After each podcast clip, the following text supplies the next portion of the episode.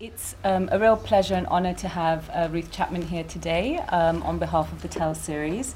This is an opportunity for us to all engage with not only the business side and the success story of Ruth and her husband Tom, but also to understand the sort of warts and all stories behind it as well. And there's also a personal element. So when Ruth and I spoke on Monday, we decided that we should have a fireside chat format, and also for her to give you the lessons that she has learned across her many years of working in the fast fashion and tech industry.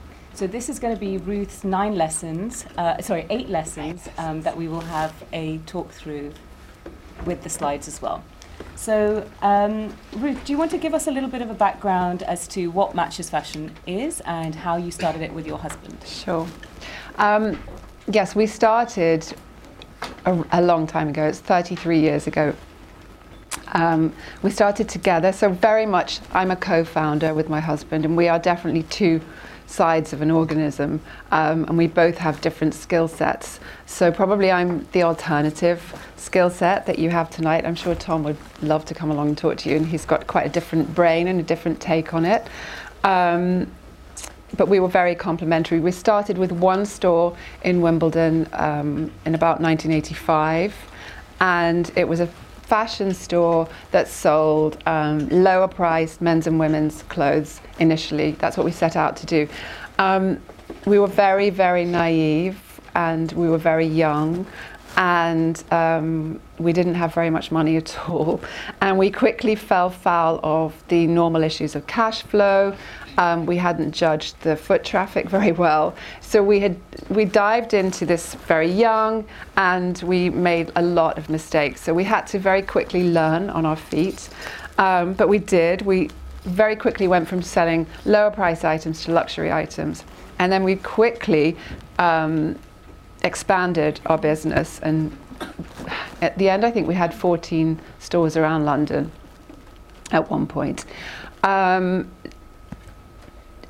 11 years ago we went online, and that was a really transformational period for us. We went online mostly because we had a very international customer base who was shopping with us already, and it was interesting because we had, since the very beginning of our business, we'd always been taking data from our customers, and I think that was the most interesting thing about our business from that point, is that the minute we went online we had access to a lot of emails, so we were able to email our customers, and we had people who came to us from Australia when they were in London, from Toronto, from Hong Kong, from all over the world, and so we were emailing them that we were online. And immediately this took off, and we realized that we'd created this beast. We hadn't bought more stock for this online business, and suddenly we were putting things online and they were selling out immediately. So we realized we had a huge opportunity, but we also were a very independent business, and we had to fund this ourselves.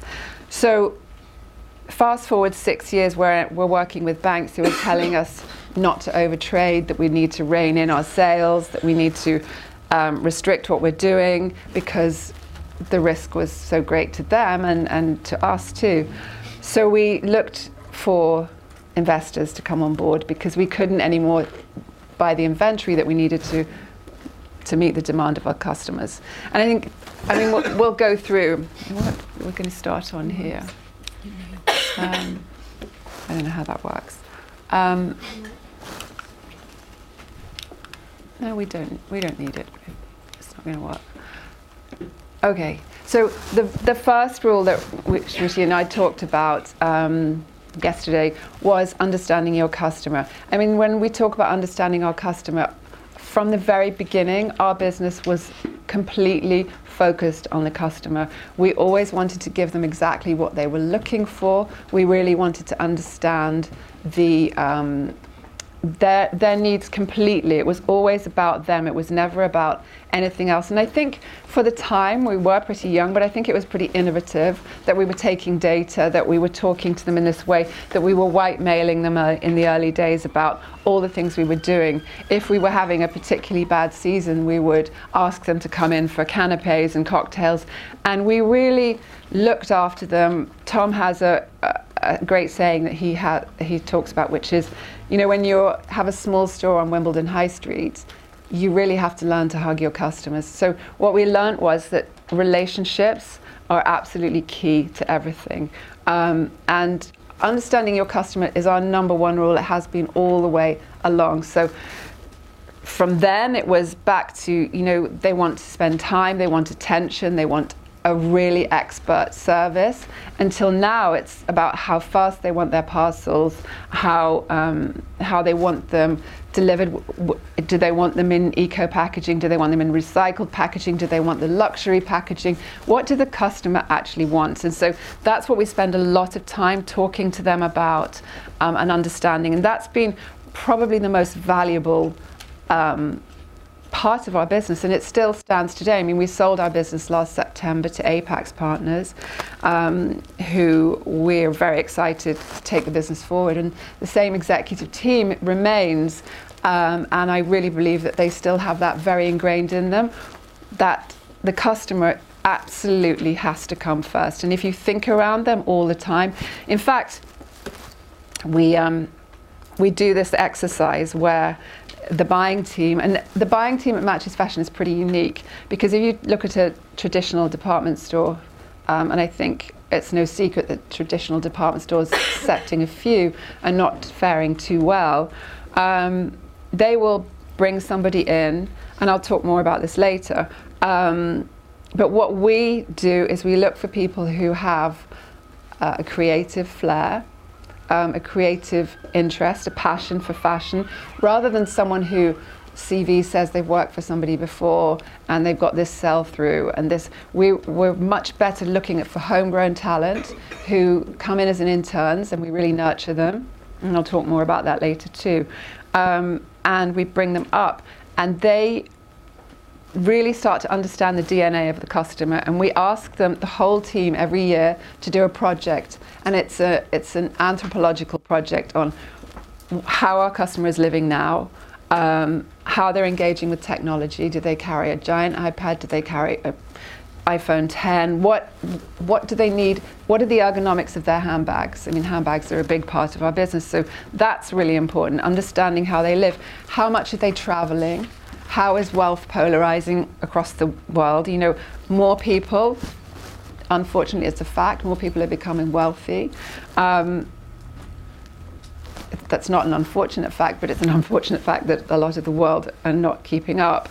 But we need to think about how they're traveling, you know, how they're moving, how they're working, how their romantic life is, how much time do they spend at the gym, how important is that? Do they go from the gym to wearing their fabulous Max Mara coat? All of these things, and the teams have to mood board this. They have to understand it, and they have to come back to us. Because what we ask our buying teams to do is to go to market with an idea of what they want to see and an idea of how they'd like to spend their money. And they need to understand how they want to break that down too. And that's all about understanding the customer. The importance of this, I mean, it can't be stressed enough. And the majority of buyers out on market, if we look, and going back to the department store model, will go every season, and they won't have done that work, and they will just walk into a showroom and expect to feel, oh, this is nice, this is pretty, this is pretty, this is pretty. But that's not going to ours go into market, and they think, we know that our customer wants to wear cashmere leggings on the plane. We know that she needs to get an iPad of this size in her handbag. And that's how they're thinking. And they go out with a lot of data like that under their belts. And that was really important too. So we always say we need to know what the customer wants before they want it. And that's really about predicting trends, analyzing your data, and really thinking about your customer really carefully. So, sorry, I've rabbited on about that subject. That was brilliant. So just touching on that point of understanding your customer, Matches Fashion has always been a sort of style leader. So you're not only picking up data from your customer, but you're also shaping their mindset as to what they may need. So can you explain a little bit more on how you've managed to communicate to your customer or your future customer as to what they should be wearing and having? Yes. I mean, in the early days of us having the site, we didn't have content, we didn't put content up. And I think to understand your customer is also to be able to inspire them, to educate them. I don't mean that in a patronizing way. I mean the fact that women and men come to us to understand it's our job to be the experts. We need to have all the knowledge about why Erdem is cutting in a certain way, why Moncler put technical avalanche systems in their jackets. We need to be able to give that information through our platform and through our stores to the customer, and that's I mean, that's super important at a bricks and mortar level, but even more so at a content level. So we need to inspire our customers. They need to find information when they come to us. I mean, I don't know about you, if I walk into a store and someone picks something up and I pick something up and someone says to me, that looks so fabulous on, I'm not really, I'm actually even slightly annoyed. But if someone says to me, this has been designed because we don't want you to get super wet and all the water is going to run off it and it's got this technical problem, have a look inside, and this has been made like this, I'm engaged, because immediately I know that that person knows more than me, and that is powerful. And I think that's a really important thing when you're talking to your customer. It can't just be platitudes, it has to be facts, and it has to be learned information. And in the fashion industry there's a huge amount of that, both creatively and technically, so that's really important. Yeah. This brings us quite nicely on to your next lesson, which is about, should we have a big reveal, which is about embracing change. And yes, it has on this as your sort of chosen photograph, Livia Firth, yes, who's obviously a big leader in the green and sustainable fashion world, yes, with EcoAge. So can you explain a little bit more about embracing change? I mean, I think with any business right now that is, and all businesses are and must be engaging with the internet, you need to be able to move really quickly, and you need to, as a leader of that sort of business, you need to be able to inspire change in your teams really quickly. You need to be able to pivot. You might make a mistake. That's another lesson that we've learned, is you need to have a culture where there's no such thing as a bad idea and you can fail.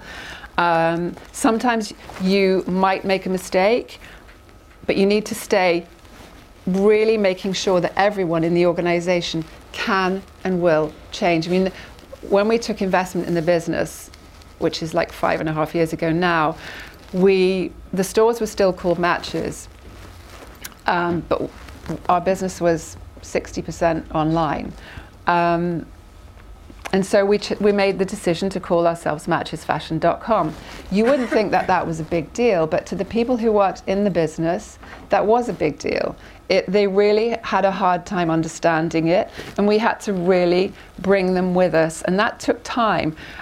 When we put iPads into the business, into the stores, which is something that we do. I mean, our stores now are marketing channels for our business. They're transactional. You can go in there, you can buy something, but you probably won't be able to take it home with you that day. It will get delivered to you that afternoon, or to your hotel, or wherever you are. But the salespeople are going to be working off an iPad. So bringing salespeople who work in bricks and mortar stores to understand that this was their new sales tool, that was change, and that was hard for them.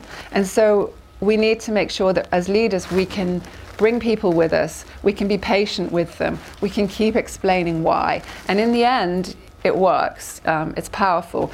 Why I chose this slide was because something that became very important to me about 2 years ago was corporate social responsibility. I mean, it's no secret that fashion is the second biggest polluter on the planet, and I began to become uneasy with this, but I really didn't. We had so many conversations with our executive team about how to move forward with it, and it's something you can't mess about with. You can't claim to be sustainable if you're not. You can't, I mean, and it's also, sustainability in itself is a difficult word. So we decided to consult, which normally we don't consult with anyone really. We have always done everything internally, from tech builds to our magazine, which you all have copies of, to I mean, everything we've done internally, our social media, everything. So we decided to consult with experts. So we figured out that EcoAge were the best in market, ably led by Livia Firth. So we started working with them now about a year ago. They came in and they did a deep dive of all our logistics, our supply chain. They created a code of conduct for our brands. They worked very closely with us on all aspects of the internals of the business, down to our use of plastics. We cannot claim in this to be perfect, because we're certainly not.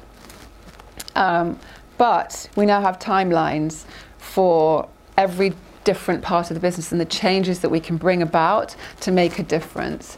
And we're also able, with the platform that we have online, to help educate our customers around that. So we can talk to them and we can say, this brand is creating their shoes here and they're using this workforce and they're paying them this much. And this makes it a great story for you if this is important to you.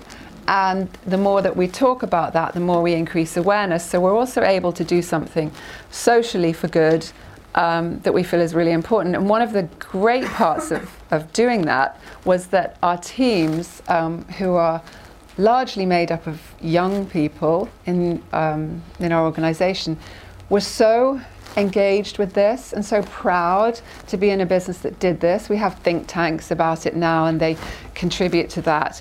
And they feel that they're actually making a difference in the world. And you know, it's small and it's subtle, but it's empowering for them.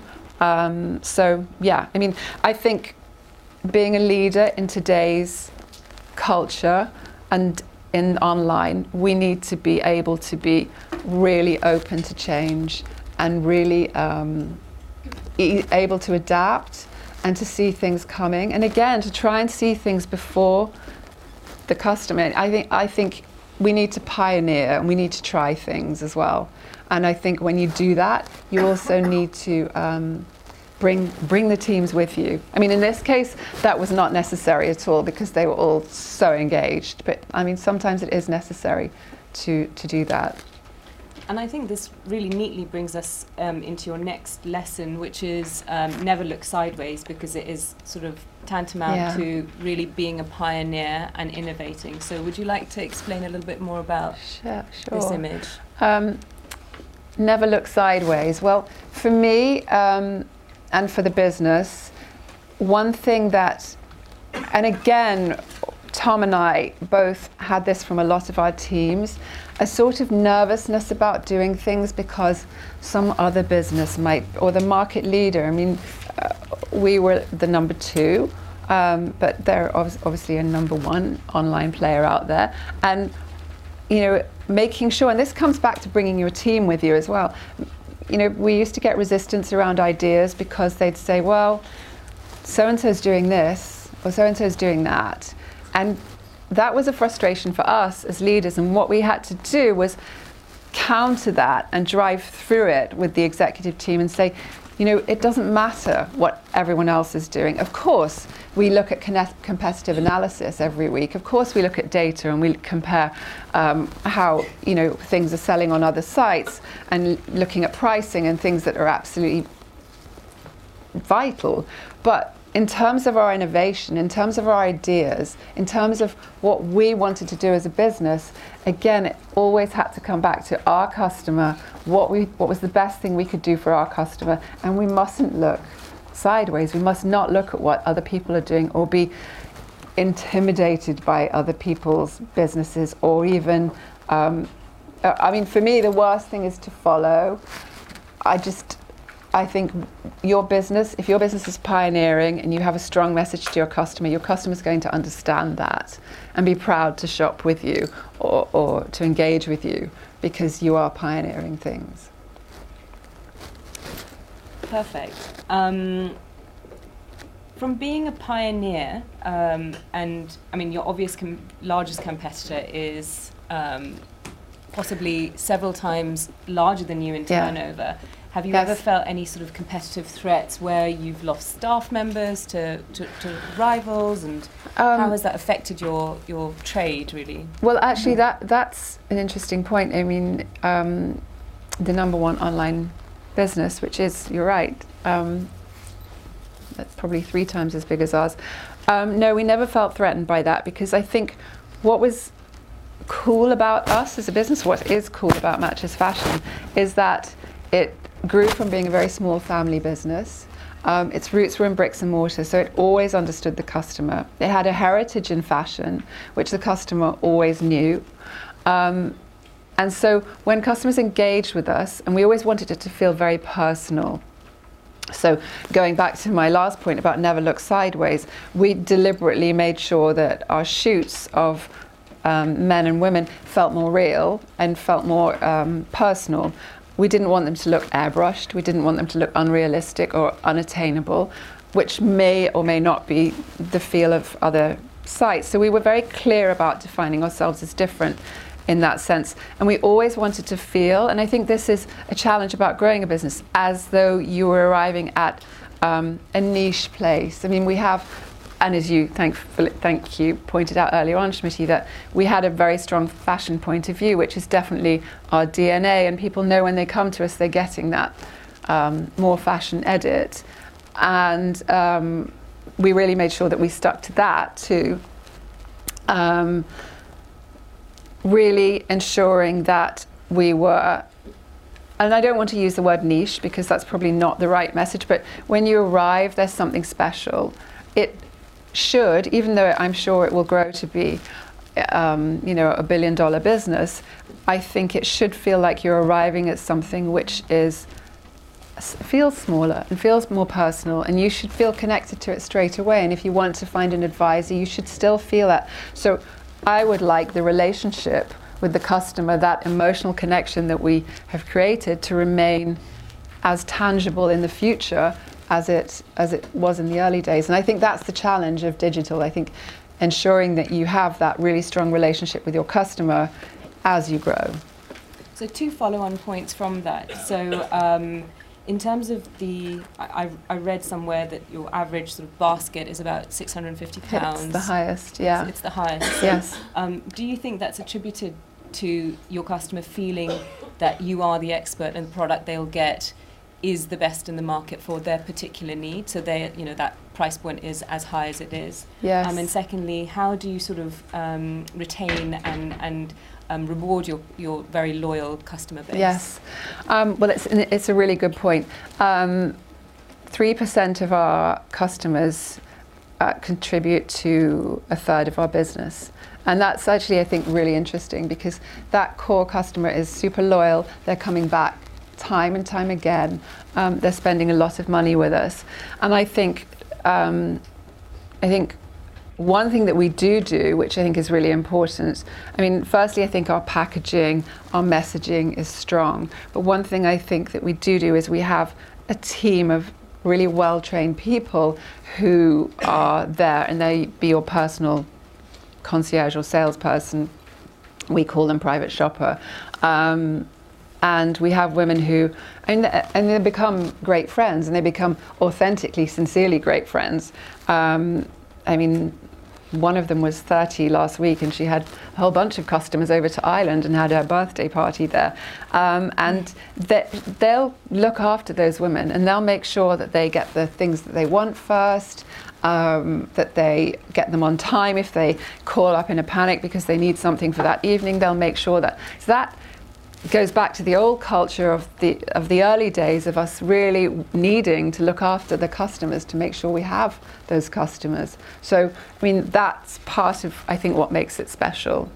And I think it needs to remain so. And I think, you know, if you look at what lots of businesses are trying to do now, and there's so many private shopping businesses coming up who are trying to establish that sort of relationship with a customer, I think that is vital. So we can have all the data in the world, and we can have the best e-commerce links and the best user experience, all of those things, which I think Matches Fashion does have, But at the end of the day, there's nothing like that personal human touch for creating that, the magic, I think. We call it logic and magic. So I think those two things are really important together. You need the two. And even with our parcels, when you receive the parcel, you will have a signed card inside saying who packs it for you. So not only can we track it, but you know that somebody has beautifully created your parcel for you. So it's that, yeah. So from that sort of quite an operational point of view of delivering on time, if there's a crisis or someone doesn't have an outfit for the evening, your next lesson is about being transparent. So being transparent, it seems like you need to explain if something does go wrong, and I guess you are a tech plus logistics business more than anything. Yes. Moreover than just the style and the fashion. How do you deal with being very transparent to your customer if you've actually done something which hasn't gone well? I think that an apology is very empowering. I think that. To receive an apology, and I think all CEOs, all leaders need to be able to get down to that level should they need to. I think that it can't be a generic apology, and I think the same people who operate the private shopping teams at that level need to be able to do that sincerely and appropriately. I think that's really important. Things do go wrong, of course they do. There's not a perfect world. And I think not only that, if you have technical issues, all of those things, I think being transparent is absolutely key. I think you can bring people with you if you're transparent. And I think that also internally, it's really important to be transparent with your teams, when things are going wrong, when you can't pay a bonus, all of those things. We need to sit and say why and how we can all work together to get back on track. And I think that transparency is key. I mean, we were talking earlier, because I've known this lady since I don't know how long, back in the day. But starting in our business in the early days, the transparency to our customer was key. The transparency to our people was key. I've forgotten what I was going to tell you. So I was going to reference something to do with you, and it's completely gone from my brain. But yeah, that staying on message, staying on track, being open with people is absolutely key, because then there's nothing. I mean, I think the worst thing you can do in business is cover something up. I mean, that has never ever sat well with me or with Tom. I mean, something is we just want to go to people's desks and say, you know what, this hasn't worked, it didn't work, we really need to do it right next time. And I think that is, it just, you're coming from the right place. And it means one of the pillars of your business that people understand is honesty, which I think is really important.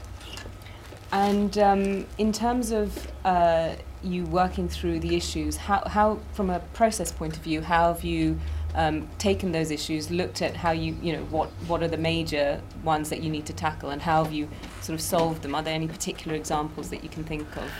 Oh my gosh, there are so many examples over the years of issues that we've had to resolve. I mean, of course there's logistics issues that happen. There'll be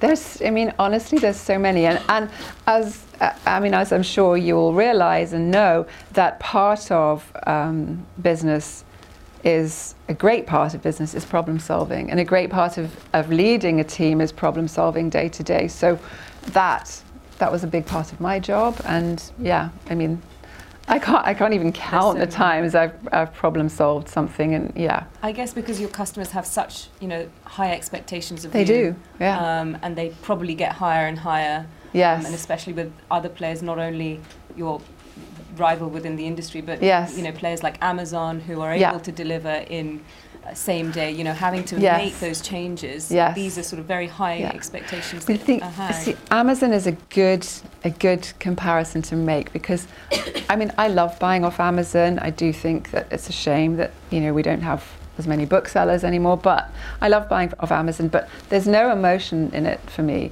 And luxury fashion is is a different thing. It's often a treat to yourself, it's often a gift to yourself or to someone else, and there's a huge emotional component.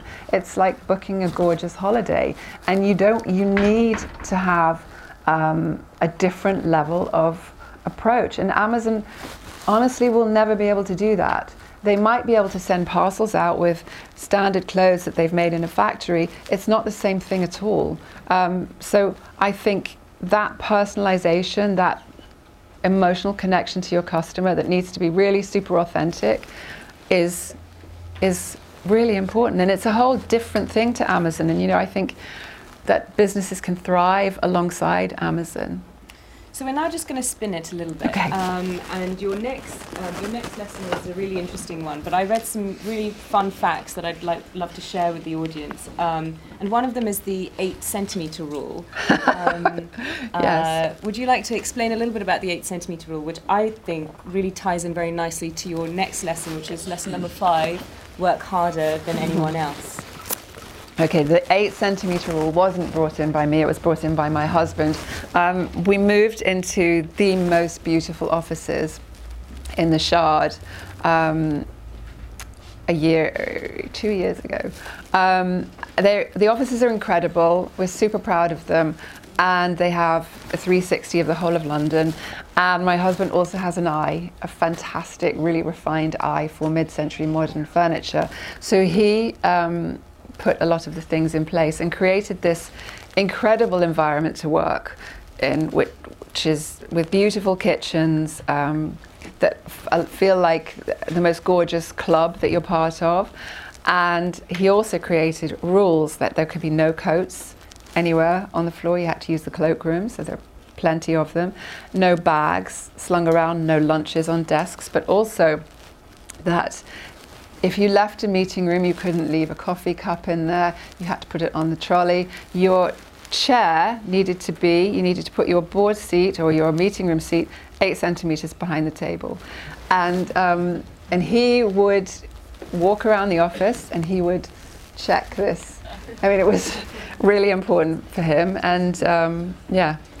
Well, he's not alone, because I think, I've heard this of many a fashion leader, or many a leader, particularly Christopher Bailey, yes, at Burberry. Yes. He was often found to be running around late at night, yes, taking papers away, and also I keep referencing your further competitor, but yes. I believe they have a very meticulous sort of way of operating, no stock on the actual floor, trading floor, and yes. So it's it seems like it's an industry sort of trend to be very meticulous in your offices. I think it's important. I mean, I think if you're talking about a product that you're selling in a very visual world, then I think everybody who's working there enjoys working in a visually beautiful surrounding, and I think it's really important to try and maintain that. It's very easy for it to slide, and keeping everybody on that is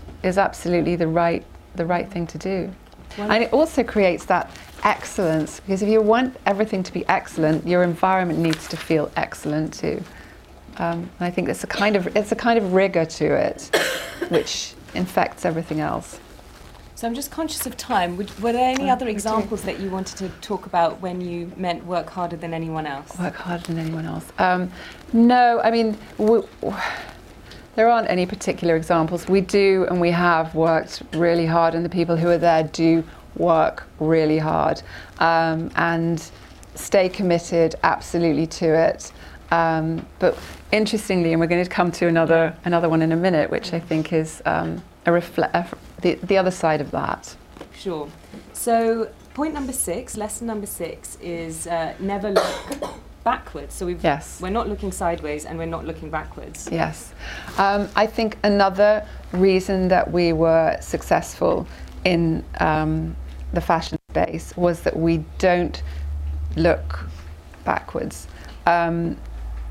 When I talk about that, I'm talking about the classic mistakes that, and I don't want to bash department stores, but they have in the past gone at a buy and looking at the figures, taking the statistics from the last season with them, and we bought this many, we sold that many, therefore we should be buying this many. We never looked at it like that at all. And when you're thinking about somebody's wardrobe and fashion is something that changes constantly, our science would be, look at it, we sold this many last season, which means that a large majority of our customer have that in their wardrobe, so why would they want to buy it again a season later or a year later even? We need to think, yes, we'll have new customers that want to buy that, so let's buy a few, but let's look at what's new and fresh and out there that they haven't got. So if we haven't seen a kitten heel before, and that comes down Stella McCartney's runway, that looks great, we all agree it looks great, and it's generally by consensus, then that's the one. Let's talk about that. How many are we going to buy that? Women haven't been buying that for a while, so whole new reason to buy something. And so that's a very instinctive and creative decision that gets made. And so what we do is we use data strongly, and we have a kind of push-pull relationship between merchandising and buying, whereas merchandising will be saying, you sold so many of these last season, we think you can sell that many again. And the buying team will go at it and say, yes, we know we're going to have new customers and we know that we can sell a few of those again, but actually what we're seeing and what we want to buy this season is this, that and the other, and this feels new and this feels fresh and the customer hasn't seen it for a while.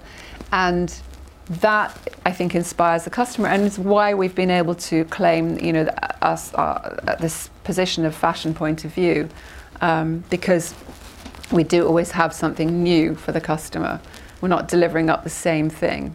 Well, we're sitting in a business school, and as business school students, most of us are business school students, we've been told to follow the data, and a big part of the data is historical analysis. So what you just described is quite scary in that you're not actually following the historical analysis as much as we've been trained. So how would you inform a sort of data-driven geeky audience as to how this actually plays out? Is it as artistic as you? It is, and I would say to a data-driven audience, that's super important for any business. But if you're talking about luxury fashion space or anything that needs an emotional component to it, you need to collaborate with creative people who really understand what's coming next and are thinking about that all the time and work in that space. And they also need to understand the data of it, of course, and they need to have the numbers under their belt, but you need to have that instinct for it. You need to work with those people who'll be the first people wearing something, who know what's coming next. And there are, I think about my daughter who's in Los Angeles, who's an artist, and she's at school in Los Angeles, and that core group of artists, they know what people are going to wear next because they start wearing it themselves. So then you can see patterns forming, and when you can see patterns forming, and it does come back to patterns as well, you can start to really think about what's coming as well as thinking about the data. Because I think if you go into poor old department stores, a department store time and time again, and they're still serving up the same things to you because they sold them well last time, it's not inspiring. You know, when we merchandise our bricks and mortar stores, what we do, and because, you know, our inventory on our business, on our site is huge, and our stores are pretty small. So what we do is we merchandise them as an experience. It should be, they're not places, I said this earlier, that we think about them as a marketing opportunity. So what we do is we put the most exciting and the newest things that the customer might not have seen or understood in there before. So it gives them, the customer then has a challenge to understand it. They might not like it, but you're also training their eye onto the next thing, because everyone wants to feel relevant and current and culturally informed. And so that's what, you know, for us, having this bricks and mortar store almost becomes like having a museum where you want to go and see this young up-and-coming artist.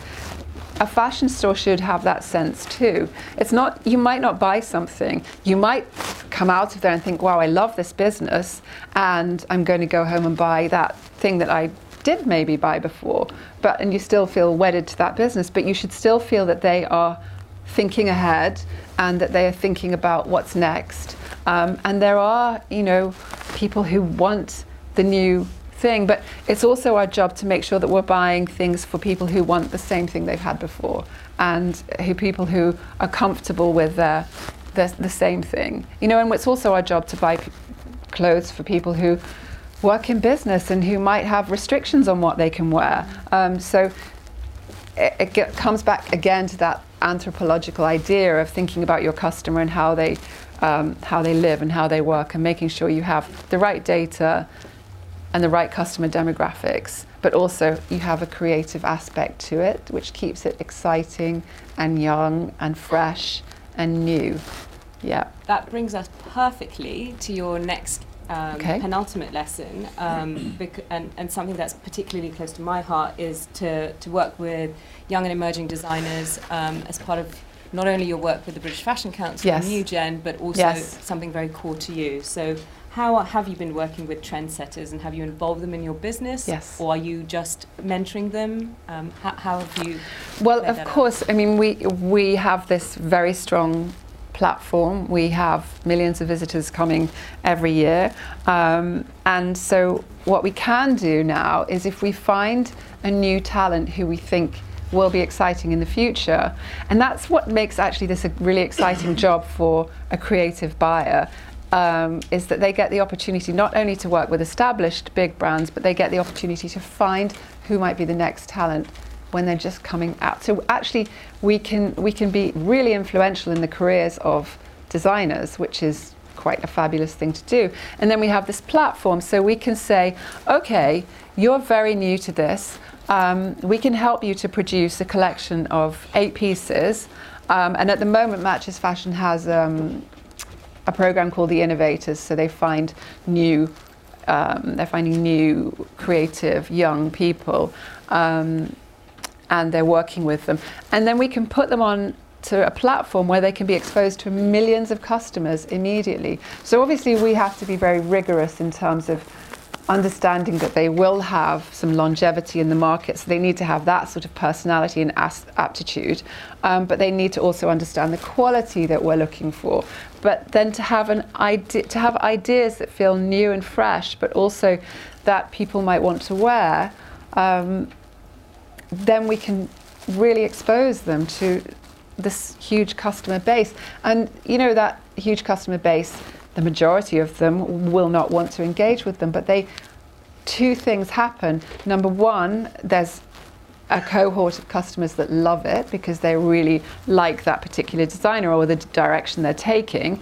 And number two, your customer feels like they're shopping in the right place. They're with a business, even if they have the more classic taste and they want to stick to that, they're with a business that is going forward and looking forward and working with creative talent. And also there's this part where we feel like we have a responsibility to do that too, because we are working with big brands. I mean, it's great and that's easy and we love them, but we also have a responsibility to support and nurture new talent, and I think Matches Fashion have done the most incredible job of that. And I'd say, I would go out and say, the best job of supporting British talent in that, but also now flinging the net wider and looking for more international new talents that are coming through, that they can work with and support in that way. And that actually is one of the most fun parts of the job.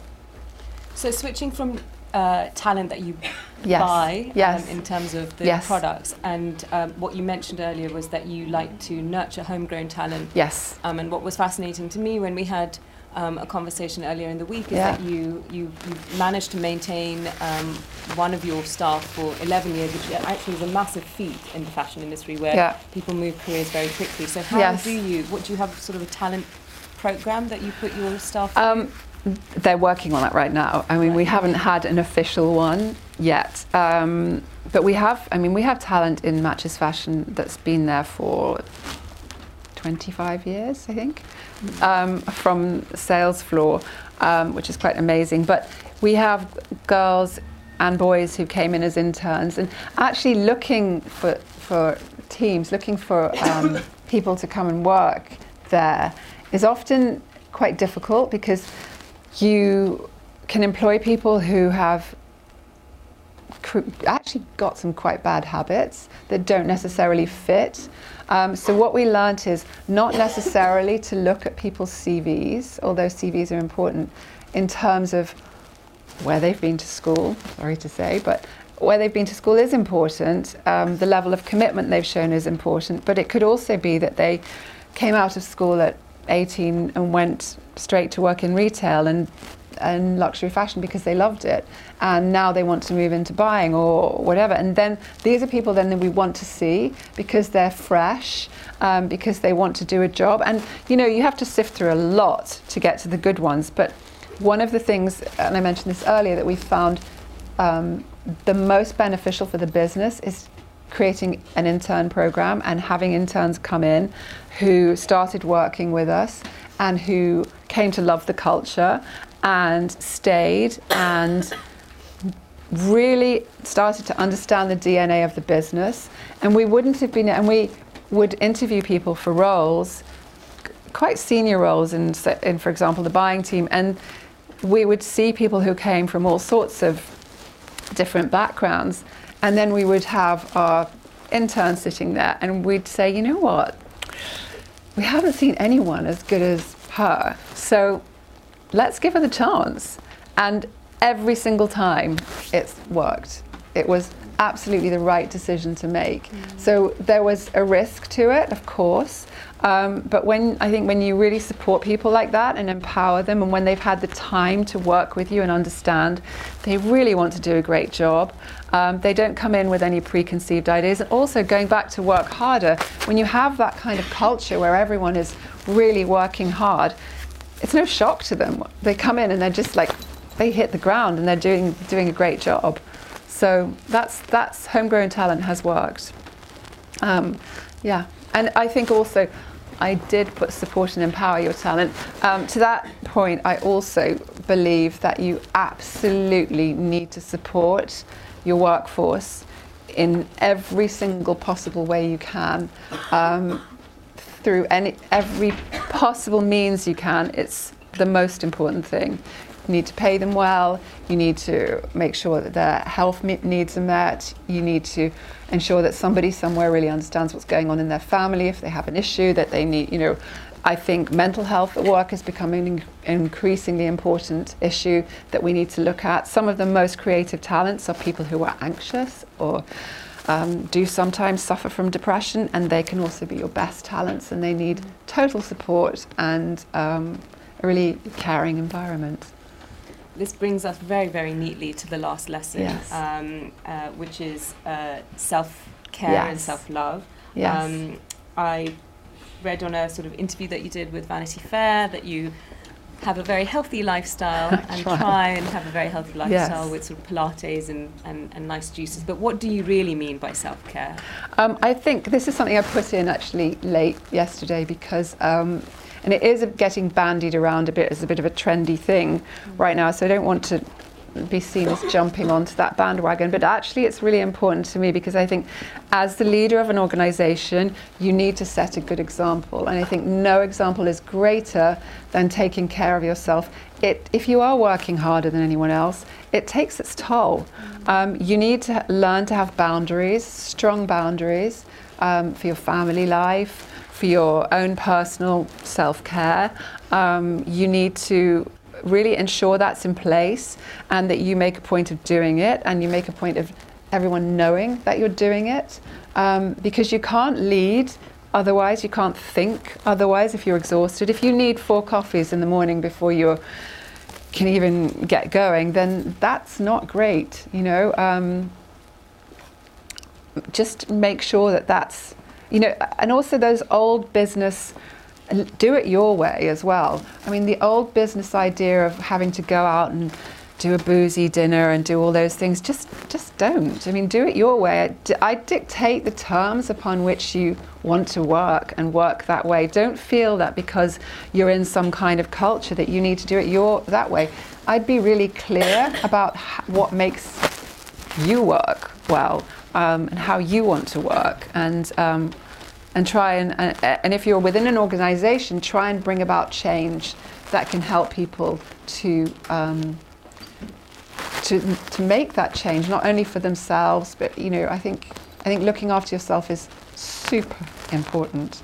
Yeah. I mean, I say this, I have not always been the best example of this, and I say this because I have made the turnaround, because I was a complete mess 12 years ago. I mean, literally doing too many things, and had to really take stock and start to think about it. And with that, I think it's now time for some questions. Yes, so we've run a bit late to the presentation, but we'll open the floor for questions. If people need to leave, please do feel very free to do it. And yeah, you can choose the questions that you like. Okay. Hello. Hi. I would like to find out, you sold your company to Apex Partners. Yes. What's the rationale for that? And also, do you have, what's your next venture that you might be embarking upon? Okay, we sold our business last year because we were always building the business for IPO, which I think is the right way to build a business. And then we had an opportunity, and we were approached by a number of private equity firms. And so we thought about it very carefully, and we decided to go through the process, and we were happy with the price that we were offered. My husband's next venture, I think we have a pretty tight non-compete for now, so we won't be doing anything in business, particularly for the next 2.5 years or so. So forward planning? Forward planning. I don't know, I mean, we were just talking about this earlier. I'm actually quite interested in going back to school, and I have a lot of unread books littering my house, so I'm quite interested in that. And I don't necessarily feel yet that, and I'm also quite interested in getting involved in the next generation of entrepreneurs, rather than, I don't think I'd start anything again myself, but I definitely would invest in other people and other people's ideas. Yeah, sorry, yes. How did you control study the customer journey checkpoints from the advertising by Bottega Veneta on Vanity Fair to the purchase on your store, and how did it change it when you shift online? Oh, sorry, can you ask me that again? The customer checkpoint. Yes. How did you study and control it? The customer checkpoint. I think it's the customer journey. Oh, okay. I mean, it was very organic for us. It was just very much about staying close to how the customer was shopping, and creating the journey that felt the easiest for them. I think. Does that answer your question? Yeah. Okay. Good. Yes. Sorry. Yes. You talked about your innovators. Yes. Program. So do your buyers go out to Graduate Fashion Week, or do people, designers come to Matches?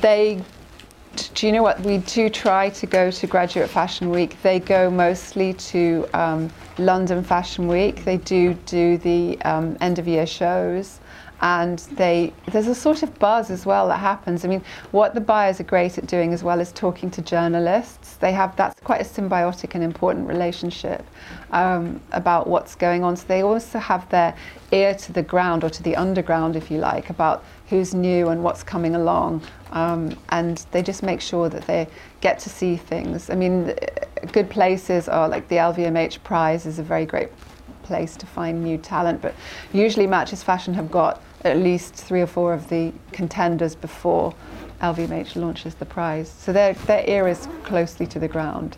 You do exclusive ranges with them? Or yes. Yeah. Totally. Yes. Yes. Sorry. Thank you for the talk.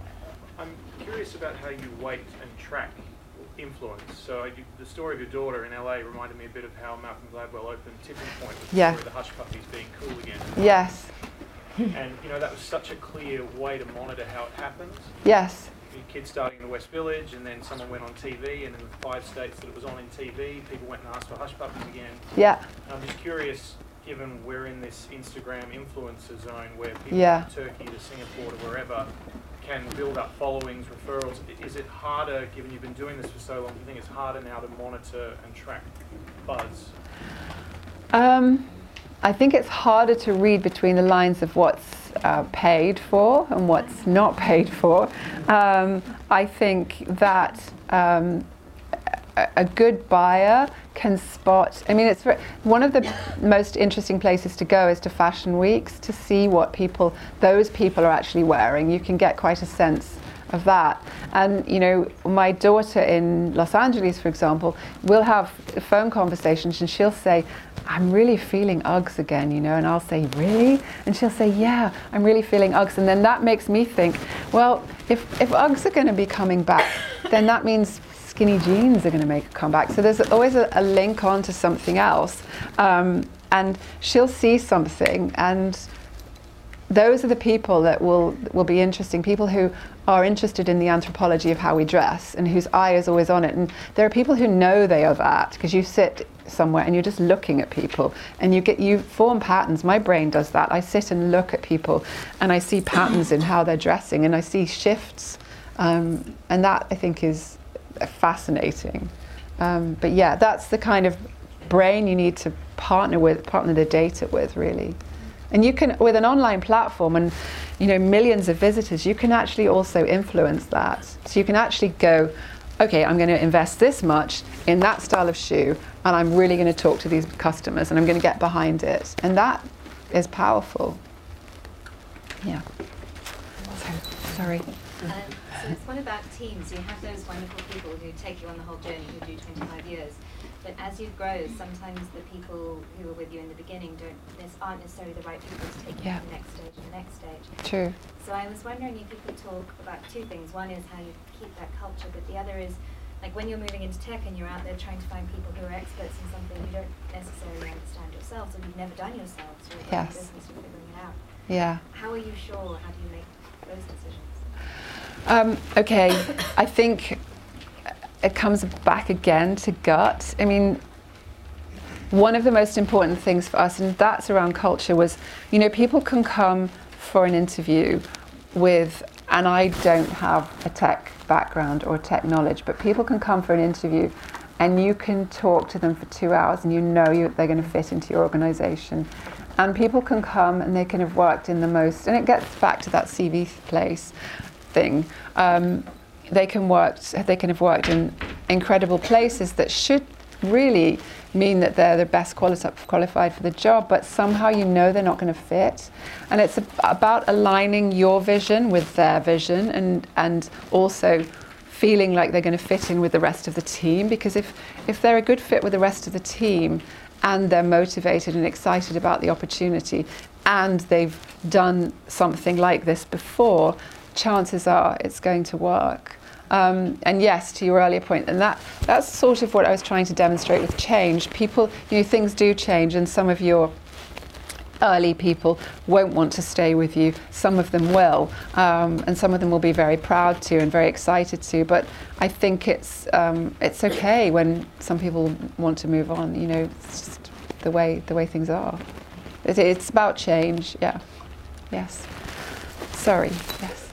Talking also about change, there's been a massive shift in the amount of brands going direct to consumer. Yeah. Particularly coming from the US with the likes of Everlane and Outdoor Voices and Bonobos. Yes. How do you see the fashion model changing, or do you see it staying firmly in that wholesale grasp? Because it could be quite challenging for new brands coming through to be able to dictate those terms. I think that's a really, really interesting question. I mean, I see some people doing that direct-to-customer thing really, really well, and they have a great product and they don't need to do anything in a different way.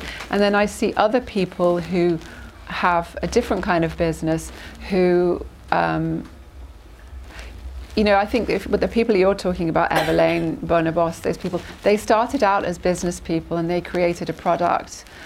The people that we work with usually are people who create something, and they don't start out thinking, I'm going to go from A to B, but they start out being creators, and it's for us to give them a platform, and I think that's what's really interesting about them coming to us. In terms of of wholesale, I think the idea of an agent who represents a brand probably will diminish somewhat, but I think a multi-brand where you find creative fashion, different kinds of fashion, and you're inspired, and it's also the responsibility of that site, Matches Fashion, is to inspire the customer in ways to put things together. I mean, for example, the customer who shops with us doesn't want to wear head to toe, I don't know what brand to say, but they don't really necessarily want to do a head to toe look, apart from probably Gucci right now, but they want to mix it up, and they want to feel that they're able to do that. So it's our job to inspire them to do that. So I think that I think both can exist side by side, and I think there's some really good direct-to-consumer brands who are doing a great job with a great product. And then there are some great creators of fashion who need support and need sites that can expose them to places. I think they will learn also to control and dictate their image more, though. I think that's important, so that they don't sell into necessarily the wrong stores or the places that don't represent them well. I think that's important. Do you ever think the model will shift slightly? You look at the marketplaces, Star.com didn't quite end so well, but there are similar sort of marketplaces that are coming in focusing on quite a niche market, which almost looks as almost like a drop ship. But coming into, you know, retail as well, so like Selfridges, they don't want to go away, and they want to attract the top name brands. Is an opportunity to shift more of a marketplace where you pay instead per impression, or you may pay per click, or you may pay, that's sort of almost like a Facebook ad, essentially. Yeah, I mean, I think that's really talking about marketing and the way different people will market, and I think that we're always going to be looking at reviewing how we talk to our customer and the different ways that we can reach out to them, and I think they will change. I mean, I think one thing that's going to become super interesting in the future is voice activated. If you want to, you can say, I need a pair of Gucci shoes, and how that connects back to a site is, there's so many ways that that will impact the future. And going back to my point earlier about don't look sideways, it's like, what do you believe in? What does your customer really, what's going to engage them? What do you want to be first at that's going to be meaningful and not gratuitous and just for the sake of it? That's the other thing about technology, making sure you're using things for the right reason and not because you think it's just the cool thing to do. Just make sure it's meaningful and you can really produce results off the back of it. I think we have time for two. Okay. Sorry. Thank you.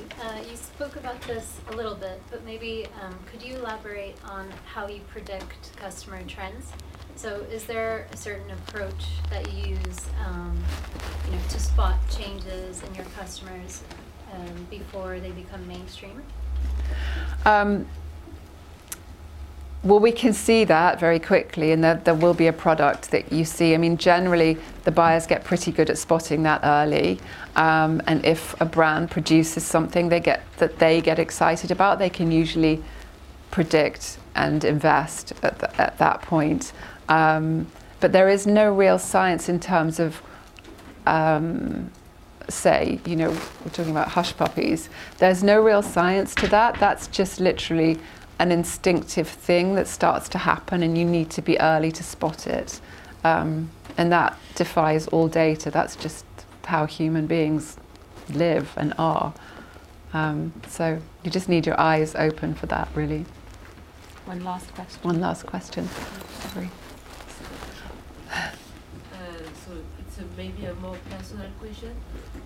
Back in time, you talk about world pass and issues. Did you ever think about giving up, and what made you keep faith on going on? Oh, I never thought about giving up, because when you end up with 600 or 700 people working for you, you have a responsibility to them, and for the last 5.5 years we had a responsibility to our board as well, and that is very motivating and gets you out of bed every day, but no, I never felt like giving up. And actually what was interesting about our business and our journey for us was that we started out with one store, so intellectually that was, and we were very young, that was quite interesting. And then as we grew and we had more stores, that was also intellectually really interesting, and learning to manage more people.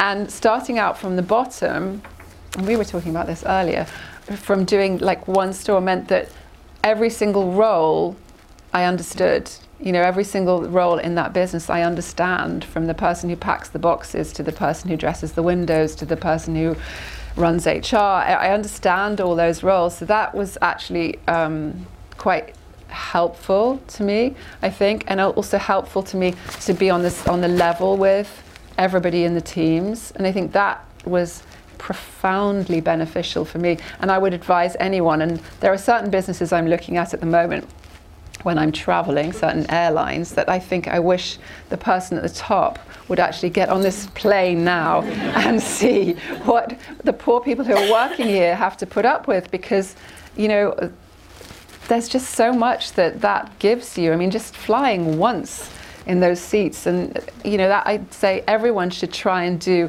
if possible, just a few hours in every single role, and seeing the challenges that every department and every person at every level faces. And then you never want to give up, because you always want to solve those problems for them. That's the exciting part, really. I think that was a great end questions. So thank you very much, Ruth. Oh, thank you.